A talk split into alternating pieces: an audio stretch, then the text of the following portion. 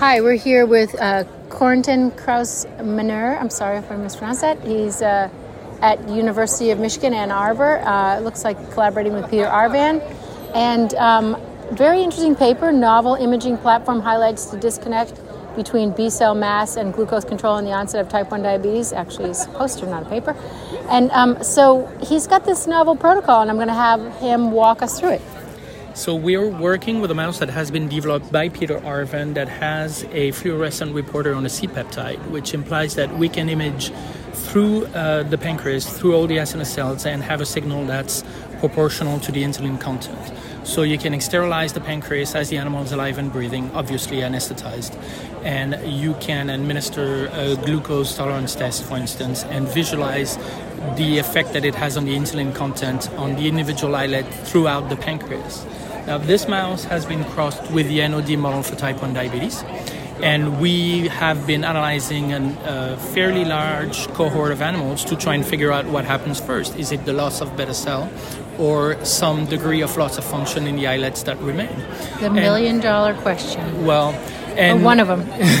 and we've been analyzing the uh, mice one after the other, and we realized that we can cluster them in four groups: animals that lose a lot of islets and therefore have very poor glucose control, which is expected; animals that still have plenty of islets and good glucose control, which is also expected; but also some mice that lose a lot of islets but still retain pretty good, good glucose control.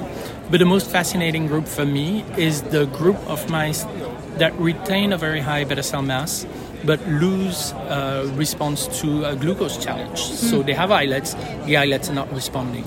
And our imaging allowed us to assess both the essentially the beta cell mass and the function of each individual islet. And we saw that these mice have virtually no response to a glucose challenge, so very few islets mm. respond.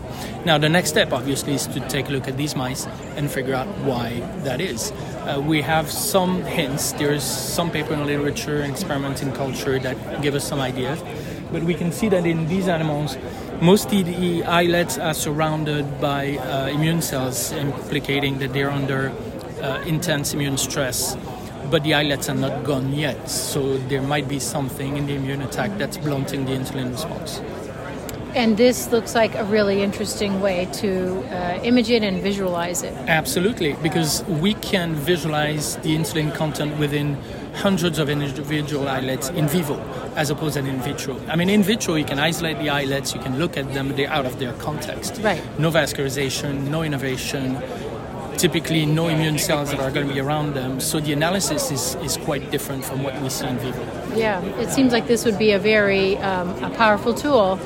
And um, I guess I'd ask, what, are you open to people reaching out to learn more of about course. this protocol and perhaps um, engage in a collaborative way? Absolutely. I mean, we already have, there's already a couple of papers on the mouse model itself uh, the NOD data is, is new and that's something we've been developing. But the mouse model and or uh, the within the context of uh, type 1 diabetes, I mean, but it could be in anything else or with any kind of pharmaceutical treatment is something that we would be very happy to work with with other people.